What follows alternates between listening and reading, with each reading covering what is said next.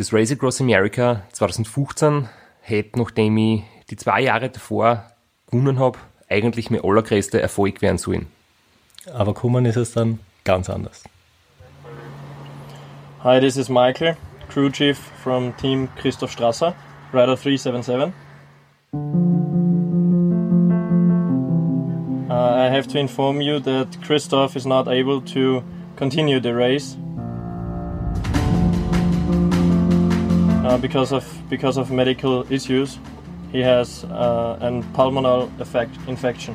Um, we are uh, 30 miles past Yates Center on the way to Fort Scott, time station 30. Ja, das war ein Schlag in die Magengrube. Waren wir da überhaupt schon am Halfway Point oder kurz vor, kurz nach dem Halfway Point? Was, weißt du das noch?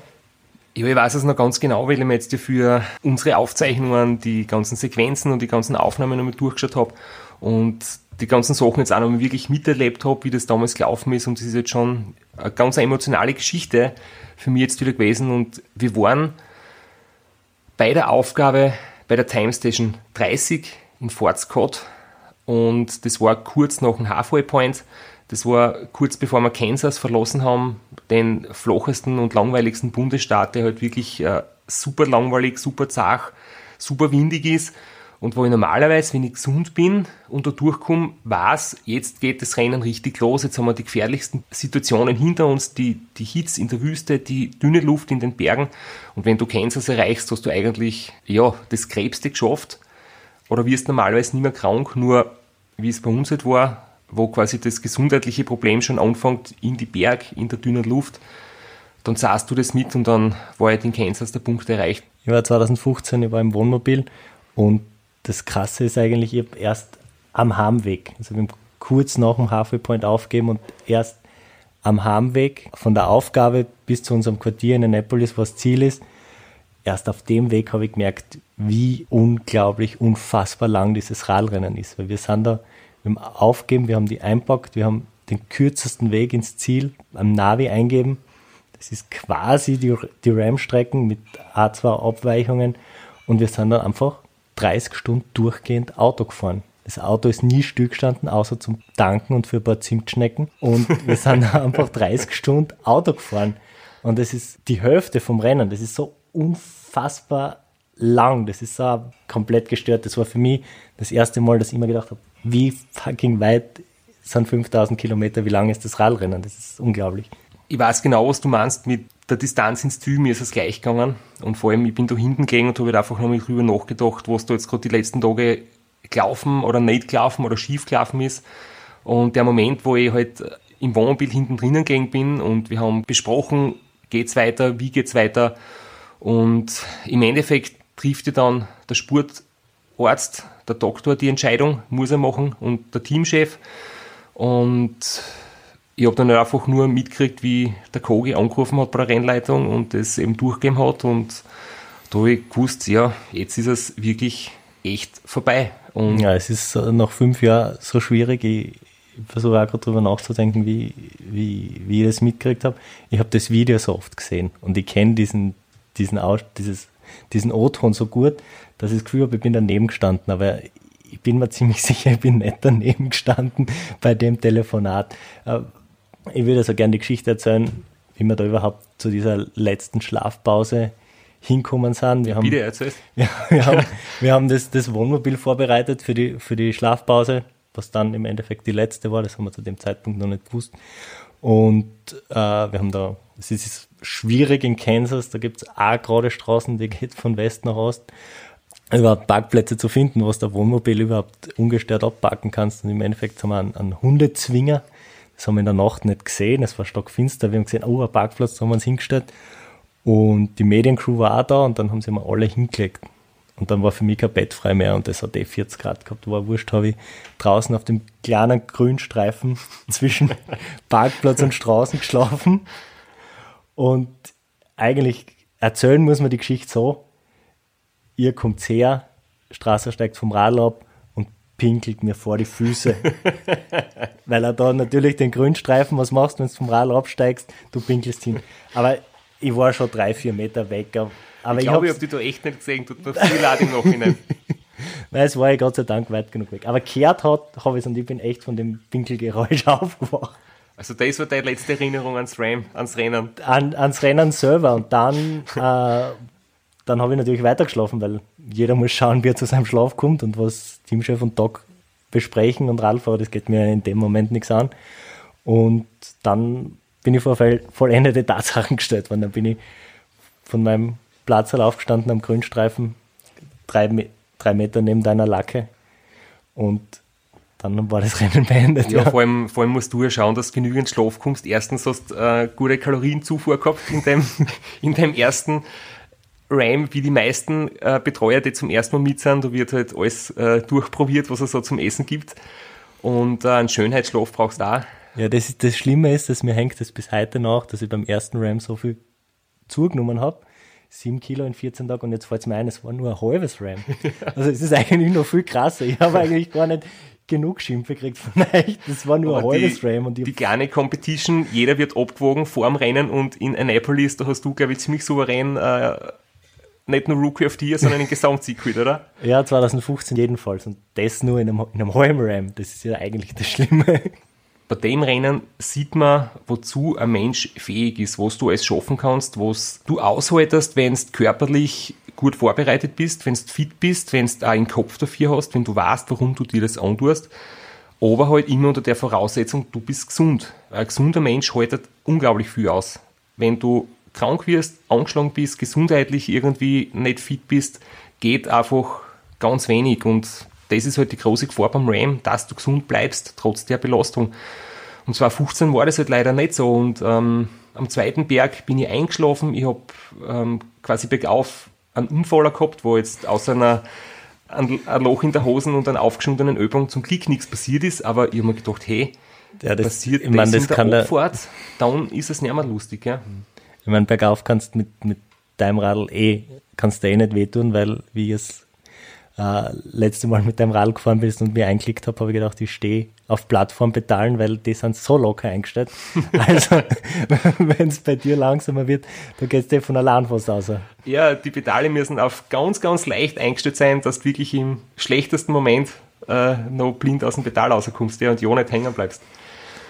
Ja, und am dritten Berg, am Kuchara Pass, war es dann eigentlich eh nur mehr ein Kampf. Ich habe überhaupt keine Luft mehr gekriegt, ich habe gehechelt, hyperventiliert, nur mehr ganz flach geatmet. Und normalerweise fährst du auf einen Berg auf und es läuft neben dir ein Betreuer mit und feiert die an oder erzählt dir was oder du kannst ihn was fragen und das ist einfach eine geile Geschichte. Und ich habe halt dort dann einfach gemerkt, die Leute, die laufen nicht mit mir mit, sondern die gehen neben mir mit und zwischendurch müssen sie kurz stehen bleiben, weil ich schon so langsam war. Ich habe dort auf eine Leistung gebracht, die ist ähm, das vorher an einem Regenerationstag nicht einmal beim Au also wirklich unter 100 Watt, ich glaube, ich bin da mit 80, 90 Watt aufgefahren. Das heißt, ähm, gerade, dass ich nicht umkippt bin vor lauter langsam. Und dann oben die lange Pause, wo ich einfach wirklich Angst gehabt habe vor der Abfahrt, wo ich gewusst habe, hey, ich bin so miert und so unsicher und ich habe echt Schiss, ich will da oben nicht stürzen. Und dann war halt die Frage, auch innerhalb meiner, meiner Betreuer hat es dann ähm, ein paar verschiedene Meinungen gegeben. Eine Meinung war, er tut ein bisschen zu viel jammern und er probiert jedes Jahr jammern und der Schlafpause irgendwie außer verhandeln und außer schinden. Was, was stimmt, was ich auch sagen kann. Was auch stimmt, das kommt dann meistens so in die letzten zwei Tage, wo ich dann wirklich komplett am Sound bin von der Müdigkeit her, aber zu der Zeit habe ich definitiv nicht gejammert und, und die andere Meinung war halt, hey, es ist wirklich gesundheitlich ernst und das müssen wir aufpassen und ein Team funktioniert dann irrsinnig gut, wenn es läuft, wenn alle am gleichen Strang ziehen, wenn du merkst, hey, du kommst dein Ziel immer näher und ein Rädchen greift ins andere. Wenn du allerdings dein Ziel nicht erreichst, wenn es gar nicht funktioniert, wenn du halt angeschlagen bist, dann ist natürlich auch die Teamdynamik eine andere. Und dann haben wir uns halt dazu entschieden. Da im Hintergrund nimmt da gerade jemand 5 Kilo ab. Das war ja gerade die, die Wasserspülung von deinem Nachbarn. Ja, wie man hört, sitzen wir da in meinem Radkeller. Ähm, da drüben steht das Trainingsgerät. Es ist gut, wenn du beim Hörformat sagst, da drüben steht das Trainingsgerät. Aber ich glaube, man kann sich was darunter vorstellen unter einem Radkeller. Naja, vielleicht kann man sich nicht so viel darunter vorstellen. Da hängen ein paar Radl an der Wand. Eins steht eingespannt in der Walzen. Da habe ich gerade vor zwei Stunden noch trainiert, dass mir jetzt noch alles wehtut. Und eine kleine Werkstatt habe ich da, ein paar Regale mit Radldressen und Getränkepulvern und da an der Bar sitzen wir und direkt hinter uns geht es wunderschöne Kanalrohr vorbei vom ganzen Haus. Ja, was man Ziemlich nicht, prunkvoll. was, was du nicht unterschlagen darfst, also man sieht, es war nicht nur 2015, was scheiße gelaufen ist, es ist auch sechsmal ganz gut gelaufen, weil da hängen sechs Jausenbretteln an der Wand für sechs Rams-Siege. Ja, und wir haben uns ja deswegen auch quasi ausgemacht, dass wir über das Ram 2015 reden, weil das einerseits für dich das erste Mal war, wo du mit warst und weil es für mich vielleicht sogar das allerwichtigste Rennen war für meine zukünftigen Erfolge, die Basis, wo ich wirklich viel gelernt habe, wo wir alle viel gelernt haben und wo man jetzt einfach sieht, äh, wo es alles sein kann. Jedenfalls sind wir oben dann diesen Berg, nachdem wir oben eine halbe Stunde Pause gemacht haben, was ja eigentlich ganz schlecht ist, weil in der dünnen Luft sollst du so wenig Zeit wie möglich verbringen. Und dann nach der Abfahrt, nachdem wir oben 30 Minuten Pause gemacht haben, war eben noch einmal eine Schlafpause. Man muss sich das vorstellen, das ist kein, kein Abfahrt, Abfahrt. Da setzt du nicht aufs Radl und rollst auf und dann bis 2000 Meter weiter unten, sondern da gibt es ein paar Gegenstiege. Einmal muss man um den riesigen See herum. Das ist alles super zu mürben da, vor allem wenn man schon angeschlagen ist. Also du musst, die Abfahrt dauert glaube ich vier Stunden, weil du halt äh, irgendwie über 100 Kilometer Entfernung ein paar Gegenanstiege drinnen hast. Es geht nie wirklich steil bergab und wenn du Gegenwind auch noch hast, dann ist die Abfahrt auch wirklich, du merkst nicht viel vom Bergabfahren. Und das war halt in dem Zustand ein ziemlicher Kampf dort obi. Dann hat es unten einen Gesundheitscheck gegeben, abhuchen und nachdem ich dann noch mich auch Nacht durchgewählt habe ähm, und den nächsten Tag eigentlich in der Hitze die ganze Problematik mit Wassereinlagerungen und dem Lungenödem, das in der Höhe entstanden ist, nicht besser geworden ist, ja, war dann die Entscheidung klar. Wir haben definitiv, und das kann ich heute auch noch viel unterschreiben, so lange kämpft und alles geben, dass ich mir im Nachhinein niemals den Vorwurf machen könnte, man hat vielleicht zu früh das Handtuch geworfen, weil das kann theoretisch sein, wenn du sagst, so wie du jetzt gesagt hast, wir hätten am Berg oben schon aufhören sollen, weiß ich nicht, ob ich nicht im Nachhinein mir denke, boah, hätten wir es vielleicht doch noch probieren durchziehen sollen. Aber wir haben auch früh genug aufgehört, bevor es wirklich gesundheitlich so schlimm wird, dass dann langfristig vielleicht Schäden bleiben oder dass die wirklich komplett ruinierst dabei. Und ich war dann, das ist auch nicht der Sinn des Sports. Also der Sport kann man ruhig an seine Grenzen gehen, soll man an seine Grenzen gehen, vor allem in, in so einem Sport, dessen ganzer Zweck ja eigentlich darin besteht, seine Grenzen auszuloten. Aber gesundheitsgefährdend soll es nie sein. Das muss man schon auch ganz klar dazu sagen. Wenn wir schon über das RAM sprechen, dann kann ich gleich einleiten mit deinem Lieblingswitz. Also, wie, wie schaut's aus mit dem Preisgeld beim RAM? Hast du den aktuellen Umrechnungskurs parat wieder mal? ja sicher, ich habe heute nachgeschaut, Dollar und Euro Kurs, ähm, die 0 Dollar sind heute auch wiederum 0 Euro. Das du als Preisgeld gibt, ähm, das ist also nicht die Motivation, dort an den Start zu gehen. Definitiv nicht. Und Im Gegenteil muss man ja sagen, man zahlt ja gerade als Europäer ordentlich drauf für, für das ganze RAM. Das ist ja mit einem Aufwand verbunden, das ist ja unbeschreiblich. ja, ich glaube, draufzahlen ist vielleicht ein hartes Wort. Äh, Finanziell, finanziell.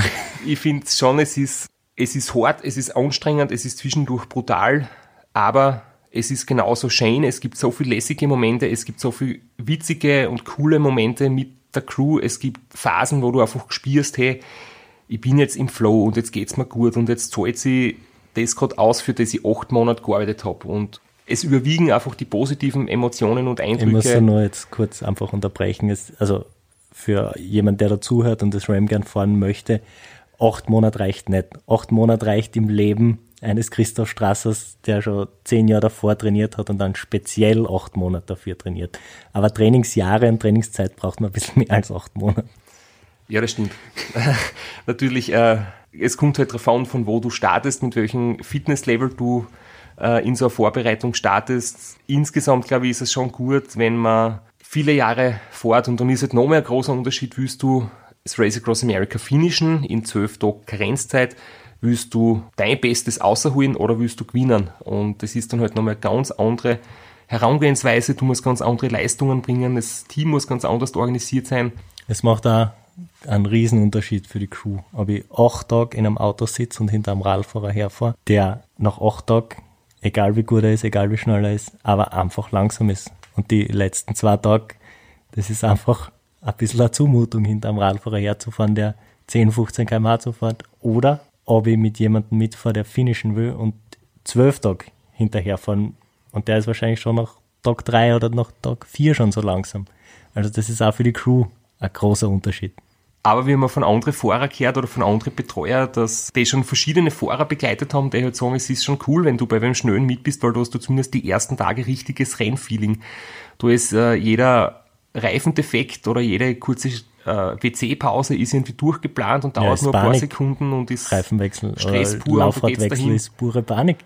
Die ersten paar Tage, da geht's um alles, da geht's Ja. um Sekunden, das ist Da klar. geht es um Sekunden wie in der Formel 1. Und wenn du mit, mit einem 12 Tage Finisher mitfährst, das soll man jetzt wirklich nicht als Diffamierung verstehen. Die, Nein, das sind große Athleten, Bestes. ganz, ganz, ganz klar. und es sind vielleicht Hobbyfahrer, die einmal im Leben dort mitmachen und diesen Traum verwirklichen. Nur Betreuer erzählen dann halt, es ist halt einfach Fahrt, weil du ist einfach eine kurze Pa- Pause, die bei uns 30 Sekunden dauert, dauert dort gleich mal 10 Minuten. Weil sich der Fahrer hinsetzt und dann tut er schnell was essen und ein neues Trikot anziehen und dann fällt ihm nur ein, die Schuhe könnte man vielleicht ein bisschen anders zu machen oder Radl nachpumpen und dann dauert es ewig. Und bei uns ist das halt, Das sind die Tricks, mit denen du erst auf den letzten Tagen daherkommst, die man da aber nie durchgehen lassen, muss man auch sagen, weil alles, was man da sitzend am Straßenrand besprechen kann, kann man auch vom Radlauber besprechen. ich habe halt immer meine Ziele, gell. ich weiß genau, was ich erreichen will, warum ich das tue. Und das Gemeine ist ja das, durch die Müdigkeit vergisst du einfach alles, was du selber in deinem Kopf dir vorgenommen hast. Und nach ein paar Tagen tust du halt einfach nur mehr das, was dir die Leute sagen. Ich vertraue euch ja.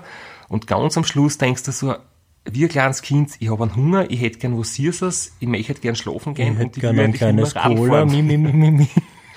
Ja, und dann probiert immer euch zu erklären, ähm, warum ich das jetzt bitte brauche und ihr müsst mir halt davon überzeugen, dass es ohne dem auch geht und ihr setzt euch eh immer durch, das ist das Gute, aber ähm, das halt jetzt schon vorweg, also beim Ram ist ein gut eingespieltes Team und eine gute Vertrauensbasis so wichtig, weil wenn der Fahrer Entscheidungen trifft, geht's immer ganz schlecht aus und man ist definitiv nicht vorn dabei.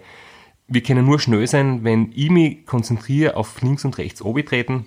Ihr macht's die Alles Strategie. andere. Im Prinzip alles andere und das ist sehr, sehr viel, was ihr zum tun habt. Mein Job ist sehr anstrengend und sehr zart zwischendurch, aber ziemlich simpel. Ja, ich glaube, du hast noch nie Applausen auf deinem Ölpunkt gehabt, weil der Beifahrersitz die Armlehne so druckt. Also ich glaube, wer da mehr leidet körperlich. Ja, was ich schon habe, ist manchmal drei Monate später nur eingeschlafene Finger. Aber das ist halt eins der, der wenigen Dinge, die zum Glück bei dem Rennen an gesundheitlichen Geschichten sind, weil man glaubt oft, die Fahrer, die da mitmachen, die riskieren ihre Gesundheit und das ist halt Raubbau am Körper und Erschöpfung pur und, und du machst dich da kaputt dabei. Das ist Was ja definitiv stimmt während dem Rennen. nicht so, genau. Das stimmt innerhalb der acht oder zwölf Tage. Definitiv ist Ram nicht gesund, aber definitiv ist kein Wettkampfsport gesund. Jetzt warst du einen Sport, der, wo man sagt, hey, das ist voll fein, weil du wirst, wenn du dann aufhörst mit dem Sport, super fit und, und ohne Verletzungen sein. Fußball, Tennis, Ja, ich weiß nicht. Nix. Sau sauber langlaufen vielleicht. Schwimmen, je nachdem, wenn du keine Genau. Chlorallergie hast. Aber, aber trotzdem, kein Wettkampfsportler macht den Sport, weil es gesundheitsfördernd ist, sondern weil du halt ja. in dem Wettbewerb vorn dabei sein willst und Erfolge erreichen willst. Und das ist beim Ram ganz gleich. Und du hast halt einfach die restliche Zeit im Jahr, gesund leben. So kann man sagen, ja. Und nicht so viel Zimtschnecken essen. Und ein gesunder, trainierter Mensch haltet 5000 Kilometer am Radl gut aus. Zwischendurch tut's wirklich weh, aber langfristig bleiben du keine Schäden, außer ein bisschen eingeschlafene Finger über ein paar Wochen. Was aber definitiv auch bleibt nach so einem Race Across America ist die Erfahrung für mich selber jetzt aus, aus Fahrersicht, dass du da einfach Hochs und Tiefs überwinden kannst, dass du Ziele erreichen kannst, die du davor gar nicht vorstellen kannst, dass du, ähm, auf der anderen Seite, dass nach jedem Tief wieder eine Hochphase kommt, es sei denn, man ist krank, aber das passiert ja in den, in den wenigsten Fällen. Und halt diese Kombination von einem Abenteuer und einem Wettkampf ist das, was das Ram für mich immer ausgemacht hat. Mir der Tour de France-Etappe als Zuschauer, wenn ich auf Eurosport mich durchgezeppt habe, weniger begeistert wie ein Bericht über das Oh, was für ein Frevel. Was für ein Frevel mir das zu sagen. Ja, ich, ich schaue ungern äh, Radlfahren im Fernsehen, muss ich ehrlich sagen. Ich, ich bin bei anderen Sportarten als Fan mehr mhm. dabei, aber ich weiß, da haben wir andere Meinung. Drei Wochen im Juli auf der Couch liegen, sechs Stunden lang täglich, es gibt nichts Besseres. Aber das hat halt mich einfach als junger Burschen so fasziniert. Nicht am Massensprint bei der Zielankunft, sondern im Sonnenuntergang durch die Nacht durch einen ganzen Kontinent zu durchqueren. Und das halt nicht im, im Abenteuermodus allein mit einem Rucksack, was auch reizvoll ist, aber halt der Wettkampfflair mit Betreuercrew, mit, mit äh, anderen Teilnehmern, mit Wettkampfatmosphäre, das ist halt diese Kombination macht das RAM für mich einfach so, so spannend. Hm. Was, was von mir bleibt, abgesehen von einer Applausen am, am Ellbogen, ist natürlich, also ich bin ein Millennial, ich habe alles auf meinen Lebenslauf hin optimiert. Ich kann eine schreiben, teamfähig. Und ich kann das dann im Vorstellungsgespräch auch tatsächlich mit, mit Real-Life-Beispielen unterlegen. Na, aber Scherz beiseite. Ist natürlich auch als in der Crew im Pacecar eine Wahnsinnserfahrung, im, im Sonnenaufgang durchs Monument Valley zu fahren. Und das nicht als, als Roadtrip mit dem Auto, sondern in, im Zuge eines Radlrennens. Das ist einfach unbeschreiblich. Und dazu kommen noch Freundschaften und Kameradschaften und aus jedem Ram eine WhatsApp-Gruppe, die bis heute noch fast täglich befüllt wird, wo immer irgendein Blödsinn und immer irgendwas zum Lachen ist. Also das, das bleibt schon und das ist schon unglaublich cool. Haben wir uns das erste Mal kennengelernt, als ich die überrundet habe beim Glocknerman 2010? Ja, es, es wäre eine gute Geschichte, aber leider, leider haben wir uns auch schon wieder ein bisschen vorher getroffen. Ich habe dir eben kurz vor dem Glocknerman noch, am Tag vorher oder zwei Tage vorher, einen Schuh abgekauft für den Glocknerman. Und dann, dann war die Überrundung. Wenn ich im Pacecar sitze, mache ich es selber gern. Night Rider Vollgas auftragen, wenn man wen überholt. Aber wenn man am anderen Ende am Radl sitzt und dann hört man schon zwei Serpentinen weiter unten den Night Rider, ah, das war schon hart. genau, ich weiß noch, da hast du mich gefragt, du nimmst teil und du brauchst nur eine Flüssignahrung, ob ich das noch organisieren kann. Dann haben wir uns vor dem Start äh, getroffen, ich habe dir das noch gegeben und haben mir gedacht, ich wünsche dir alles Gute, aber ich habe jetzt nicht unbedingt so viel Angst, dass du mir um die Ohren fährst. Vielleicht müssen wir schon kurz erklären, was der Glocknamen ist. 1000 ja. Kilometer Radlrennen von Graz über Feldberdauern und Großglockner zweimal diese Schleifen und wieder Retour. So war es damals. Inzwischen hat es ein paar Regel- und Streckenänderungen gegeben, aber es ist eins der ältesten mhm. Ultrarennen, das es noch immer gibt. Also es ist halt sehr hartnäckig, ist ein super Rennen, muss man und, sagen. Und eben bei dieser Feldberdauern Glockner habe ich die halt dann halt irgendwie überrundet. Genau, ich war bei meinem ersten Aufstieg auf dem Glockner und du bei deinem zweiten. Und dann habe ich mit dem, mit dem Chef einmal geredet, fürs RAM 2015. Wir haben uns überlegt, hey, Betreuerteam ist noch nicht vollzählig, wir müssen äh, uns noch umschauen, um Leute gut dazu passen, die irgendwie einen Bezug dazu haben, die vielleicht sich selber auskennen, die vielleicht selber schon mal sowas gefahren sind. Und der Chef hat gesagt, du, ich glaube, der Flo kennt gut passen, den, den musst du mal anquatschen. Ja, und so ist es dann gekommen, dass du mitgefahren bist und quasi von Selbstfahren auch in die Betreuerszene eingestiegen bist. Ja, betreut habe ich schon zweimal vorher in Sevi in, in Slowenien, jeweils bis zur steirischen Grenzstraße. Dort haben wir je, jedes Jahr Crewwechsel gemacht. Also ich kenn's, ich kannte es schon aus aktiver Fahrersicht und aus Betreuersicht. War der Perfect Fit, muss man sagen. Also wenn man so eine Stellenausschreibung liest, dann denkt man, die haben sicher schon wen. Das ist genau auf jemanden hin zugeschrieben, aber war es tatsächlich nicht so, hat einfach gut passt.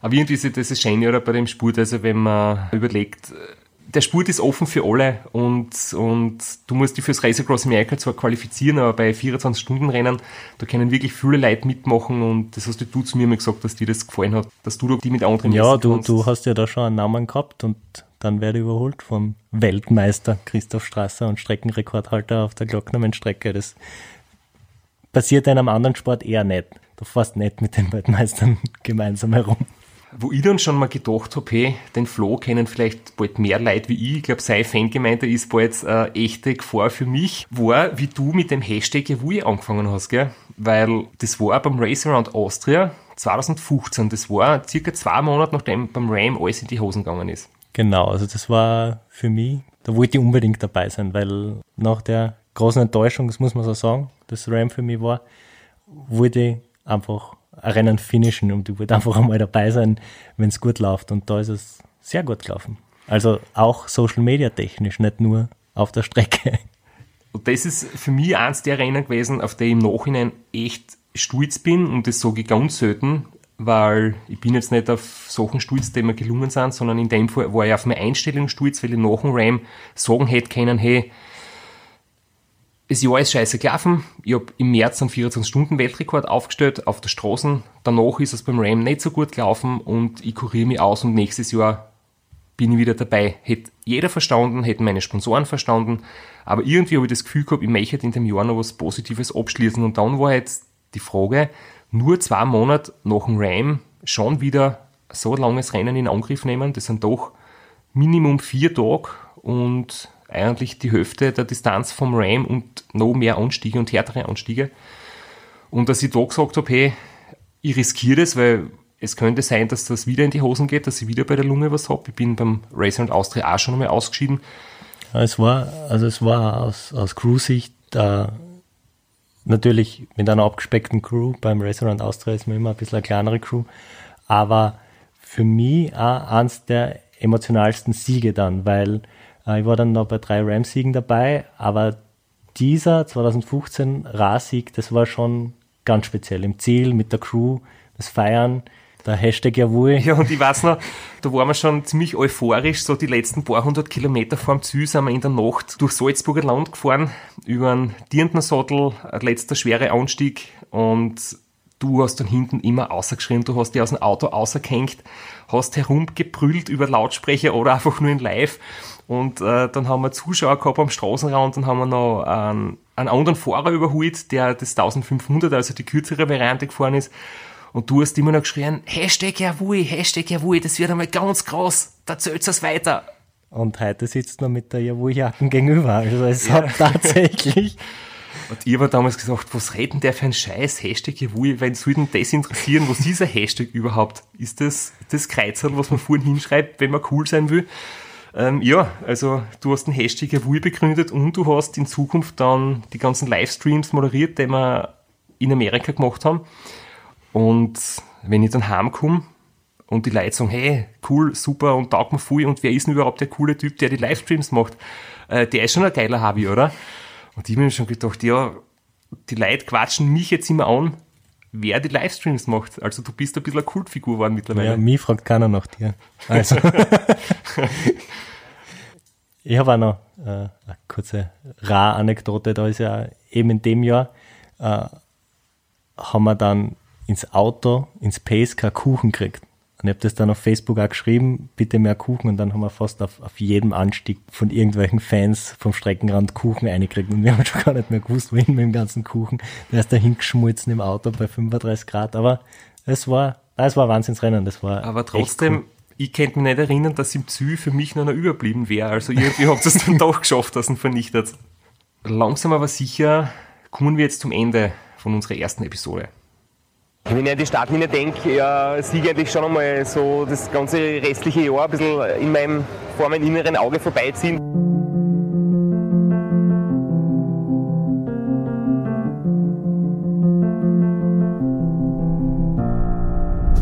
Denke nochmal zurück an die ganzen Trainings, die ich gemacht habe, an die ganzen Entbehrungen. Und das ist eigentlich der Moment, um den es ist acht Monate lang in, in der Vorbereitung.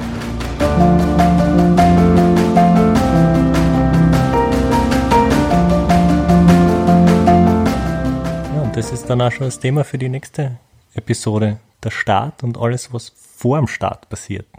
Ich bin ja der Meinung, das RAM ist hart und anstrengend, aber die richtige Härte hat man eigentlich in den Monaten davor, wenn es ums Training geht und ums Planen und ums Organisieren. Und über das werden wir das nächste Mal quatschen. Ja, freue mich drauf.